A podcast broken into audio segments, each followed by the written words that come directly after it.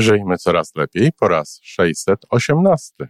Dziś chcę powiedzieć o czymś, co jest na ustach wielu ludzi związanych z rozwojem osobistym, osób, które funkcjonują w takim, w tym, co nazywam taką kulturą rozwoju osobistego. Dlaczego uważam, że poczucie obfitości nie jest rozumiane tak, jak warto by było?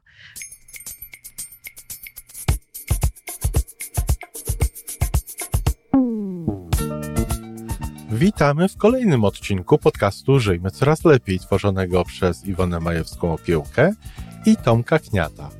Podcastu z dobrymi intencjami i pozytywną energią, ale także z rzetelną wiedzą i olbrzymim doświadczeniem we wspieraniu rozwoju osobistego. Chodzi nam o to, aby ludziom żyło się coraz lepiej, aby byli coraz bardziej spełnieni, radośni i szczęśliwi.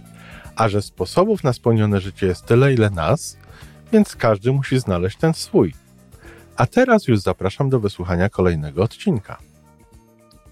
Dzień dobry kochani, z tej strony Iwona Majewska-Opiełka. Mamy wtorek, a zatem temat ogólnorozwojowy. Dziś chcę powiedzieć o czymś, co jest na ustach wielu ludzi związanych z rozwojem osobistym, osób, które funkcjonują w takim, w tym, co nazywam taką kulturą rozwoju osobistego, a mianowicie o słowie i o stanie, o uczuciu, bo samo słowo y, tylko odzwierciedla pewne rzeczy, poczucie obfitości. Poczucie obfitości to słowo, to określenie, którego, którego używają wszyscy. I niestety mam wrażenie, że pomimo tego, a może właśnie dlatego, że tak wszyscy o tym mówią i wszyscy uważają, że spokojnie mogą o tym mówić i y, wkładać to w jakąś przestrzeń informacyjną, to może dlatego nam się to troszeczkę rozmywa i nie do końca wiemy, co to jest, co to znaczy i co to znaczy w praktyce. A jest to jedno z ważniejszych pojęć i jedno z ważniejszych stanów umysłu, czy stanów świadomości, tak bym nawet powiedziała. Bo oczywiście jest to pewna cecha e, ludzka, cecha charakteru, można nawet powiedzieć, ponieważ można to wypracować, ale jest to w konsekwencji stan świadomości. Dlaczego uważam, że poczucie obfitości nie jest rozumiane tak, jak warto by było? Przekonała mnie o tym ostatnio mm, wypowiedź wspaniałej kobiety, która przyznała się, że jakoś tak ostatnio nie ma poczucia obfitości. Wynika z tego, jeżeli ktoś mówi, że ostatnio nie ma poczucia obfitości, to wynika z tego, że uzależnia swoje poczucie obfitości jakby od tego, co jest dookoła, od tego, co jest na zewnątrz a przecież poczucie obfitości nie ma z tym związku. To nie jest tak, że poczucie obfitości ma prawo mieć ktoś, kto dobrze zarabia, komu świetnie idzie biznes, kto akurat pod rząd dostał e, kilka nagród i tak dalej. Natomiast osoba, która no, nie zarabia tak dobrze, nie dostaje nagród i biznes też jej idzie, e, obiektywnie rzecz ujmując, nie tak dobrze jak powiedzmy sobie tej pierwszej osobie, to ona tego poczucia obfitości mieć nie może. To, jak funkcjonujemy, bardzo często ma związek z tym, to jaki mamy stan posiadania, tak bym powiedziała. Ma związek z tym, jakie, jakie mamy poczucie obfitości, ale w drugą stronę to raczej działa. I, yy, I nie zawsze tak jest, dlatego że poczucie obfitości to, je, to jest jakby inny poziom funkcjonowania ludzkiego. To jest właśnie ten poziom świadomości, nie poziom fizyczny, nie poziom tego wszystkiego, co, co, co nas otacza. Można mieć poczucie obfitości, mając rzeczy zdecydowanie mniej niż kto inny i nie mieć tego poczucia obfitości, a być otoczonym wszelkiego rodzaju dobrobytem.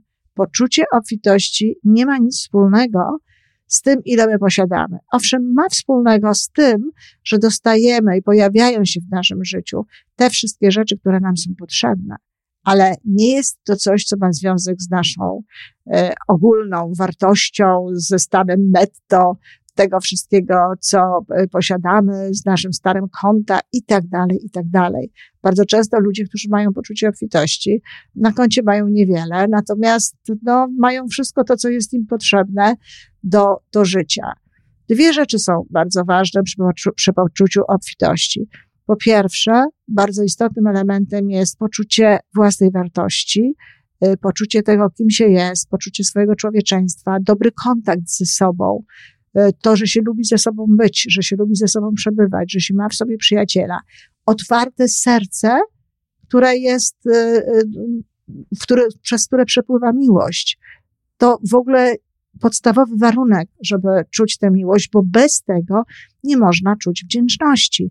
A wdzięczność jest tym elementem, który jest bardzo potrzebny do budowania poczucia obfitości. I wy o tym wiecie, kochani, bo ja słyszę na przykład, że prowadzę dzienniczek wdzięczności, że codziennie wieczorem wyliczam, e, ile tam tych różnych rzeczy się zdarzyło w moim życiu, takich, za które mogę być wdzięczna, czy to, co mam. Bardzo pięknie. Tyle tylko, że to nie na wylicza, wyliczaniu polega, choć też coś tam zmienia oczywiście, ale właśnie zmienia tak nie do końca, jak się często okazuje. To nie polega na wyliczaniu, tylko to polega na czuciu. To polega na tym, że w tym momencie, kiedy rzecz się dzieje, w tym momencie, kiedy sięgam po jakiś przedmiot w kuchni, który jest przydatny, ja mam to bardzo często, to uruchamia się we mnie taka wdzięczność, takie ciepło w środku, że to jest takie piękne, że mogę korzystać z tego, mogę korzystać z tego, mam wszystko to, co jest mi potrzebne. To jest wdzięczność w sercu, kiedy, nie wiem, nakładki kolorowe sobie zrobię na mikrofon i to mnie cieszy, to mnie raduje i wdzięczna jestem, że coś takiego ktoś stworzył, że coś takiego jest możliwe, że mam sprzęt, który jest mi potrzebny, że mam dobre długopisy, że mam ładne kolorowe notatniki do pracy. Takie drobiazgi codzienne, e, wschód słońca, zachód słońca, to jak wygląda niebo, widok kwiatów w mieszkaniu, e, roślin. No, widok teraz właśnie spojrzałam i tak mi się zrobiło ciepło na Feliksa, który jest e, tutaj moją lalą przypominającą mi o tym, że mam robić również dla rodziców jakieś audycje. To jest, to jest ta wdzięczność i to jest poczucie obfitości. Jeżeli codziennie, wiele, wiele razy doświadczasz tego uczucia wdzięczności, wtedy rodzi się poczucie obfitości.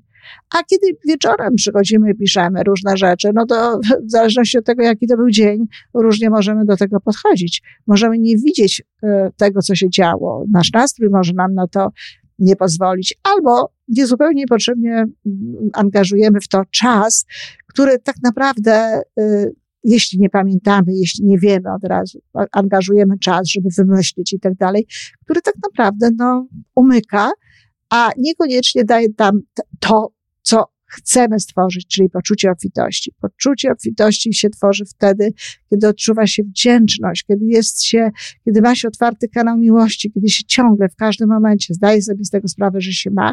To jest jeden element, a drugi, ogromnie istotny, i bez tego nie ma poczucia obfitości, żeby się miało miliony. To jest zrozumienie tego, że wszechświat, y, źródło, Bóg, jakkolwiek chcecie sobie to powiedzieć, współpracuje z nami, dba o nas, daje nam, dostarcza, że nie jesteśmy sami, że jesteśmy zadbani, że na pewno będziemy mieli, że na pewno dostaniemy, że na pewno się uda i że na pewno e, będzie na, będziemy mieli to, co jest nam potrzebne. To brak obecności lęku. Jeśli jest lęk, jeśli jest jakaś obawa, jeżeli ktoś się martwi o to, czy, czy da sobie radę, czy sobie nie da rady, to znaczy, że tego poczucia obfitości nie ma, ale to znaczy też, że stawia tylko i wyłącznie na siebie. Poczucie obfitości nie jest możliwe, kiedy ktoś stawia tylko i wyłącznie na siebie, kiedy tylko w tym upatruje tej obfitości, w swoich talentach, w swojej pracy. Do tego jeszcze często takie osoby chcą ciężko pracować. To nie daje poczucia obfitości. A brak tego poczucia obfitości powoduje, że cały szereg różnych rzeczy widzimy inaczej, nie doceniamy pewnych rzeczy. No i znowu jakby nawet z powodu takiego niedoceniania nie, nie buduje nam się gdzieś w naszej podświadomości e, taka, takie poczucie e, obfitości, czy chociażby takie poczucie spokoju, chociażby poczucie do, do, dostatku. Bo poczucie dostatku i poczucie obfitości to są zupełnie różne sprawy. I ja zauważam, że tutaj ludzie często je mylą i mogą mieć taką sytuację, że tego dostatku z jakiegoś powodu nie ma, bo coś się zmieniło w ich życiu, ale gdyby mieli poczucie obfitości, to wiedzieliby, że to jest chwila, że to jest moment i że zaraz wszystko się zadzieje tak, że będą mieli to, co jest im potrzebne. Myślę sobie, że pewne przykłady takie konkretne mogą się tutaj przydać, żebyście coś e, więcej i lepiej zrozumieli na ten temat. I taka jedna rzecz, którą zauważyłam ostatnio na Facebooku, ta pani, która napisała, że ostatnio tak nie ma poczucia e, obfitości, zdziwiła się, że ktoś, para ludzi pracujących w bibliotece w Kanadzie ofiarowała milion dolarów w spadku po swojej śmierci dla biblioteki. No i ta pani była taka zdziwiona, że jak to, pracują w bibliotece i oni takie pieniądze mieli. Chcę powiedzieć, że nie można porównywać oczywiście, y, zamieniać dolarów na złotówki, bo tu się pracuje, bo ja też w Kanadzie mieszkam, tu się zarabia w dolarach. No, kto zarabia, bo ja nie zarabiam w dolarach, ja zarabiam w złotówkach. E, i wydaje w dolarach. Natomiast ludzie, którzy tutaj pracują, zarabiają w dolarach i w dolarach wydają. W Polsce zarabiają w złotówkach i w złotówkach wydają. Średnia pensja jest porównywalna, jest mniej więcej taka sama, czyli po prostu tr trzeba to przełożyć nie na milion dolarów, tylko na milion złotych. I teraz pytanie, czy to jest taki wielki wyczyn, że ktoś po śmierci, kto pracował nawet w bibliotece, może zaofiarować e, milion złotych bibliotece? Absolutnie nie. Jeżeli ktoś żyje tak, jak żyje większość e, świadomych ludzi w, e, w Kanadzie czy w Stanach, że zarabia pieniądze, odkłada te pieniądze regularnie, gdzieś tam je lokuje, e, a w pewnym momencie przecież to, na tę część, na ten milion składa się mieszkanie. Ileż ja mam milionerów znakomitych wokół siebie ludzi, którzy nawet sobie tego sprawy nie zdają, dlatego że nie zdają sobie sprawy z tego, że mając spłacone mieszkanie, takie czy inne, bardzo często do, do tego miliona niewiele im będzie brakowało. A przecież, tak jak mówię, człowiek, który ma poczucie obfitości, regularnie i systematycznie odkłada pieniądze na konto oszczędnościowe. Czyli to jest taki wyczyn, że przez całe życie ktoś zdobył milion. To jest, to jest oczywiste my wszyscy tak naprawdę e, możemy mieć więcej. Oczywiście zakładając, że mamy poczucie obfitości, mamy pragnienia, dążymy do, do tego, co, w jaką stronę te pragnienia intuicyjnie nas, nas prowadzą i działamy na najwyższym poziomie swoich możliwości. I milion złotych, jeśli się nie ofiarowuje tych pieniędzy nikomu innemu, jeżeli się nie zostawia w spadku, przede wszystkim większość y, ludzi prawdopodobnie znalazłaby no, jakichś spadkobierców to, żeby to przekazać, to wcale nie są takie wielkie pieniądze. Ale jeśli ktoś nie ma poczucia obfitości, to dla niego one są wielkie.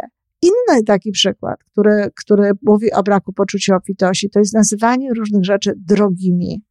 To drogie, tamto drogie. Kupujemy za te same pieniądze inne rzeczy, ale i, I nie uważamy, żeby to było drogie. Na przykład, y, no oczywiście, że czasami to jest nawet zrozumiałe, ale y, dlaczego uważamy, że wydać 150 na przykład czy 200 złotych y, na klub, gdzieś bycie w klubie wieczorem na zabawę, to jest ok, to jest w porządku, a na przykład wydanie tej samej kwoty pieniędzy na książki, to już jest za drogo, bo książki są drogie. No po prostu dlatego, że mamy inne priorytety że inna, inne rzeczy nas bawią, że inne rzeczy są dla nas ważne. No ale to i ta osoba, i ta osoba może żyć w poczuciu obfitości, bo jeśli będzie, nie będzie uważała, że na coś innego jej nie stać, że na coś innego nie ma czasu, że coś innego jest dla niej niedostępne, to to po prostu będzie się cieszyć takim życiem, jakie prowadzi i będzie żyła w poczuciu dostatku, ale też w poczuciu obfitości. Natomiast jeżeli ktoś zaznacza, że to jest drogie, to jest za drogie, e, to jest bez sensu i nie ma czasu i tym podobne rzeczy, no to w taki sposób tylko jakby zwiększa w sobie to poczucie braku i kieruje się w stronę braku, natomiast w ogóle nie buduje w sobie poczucia obfitości.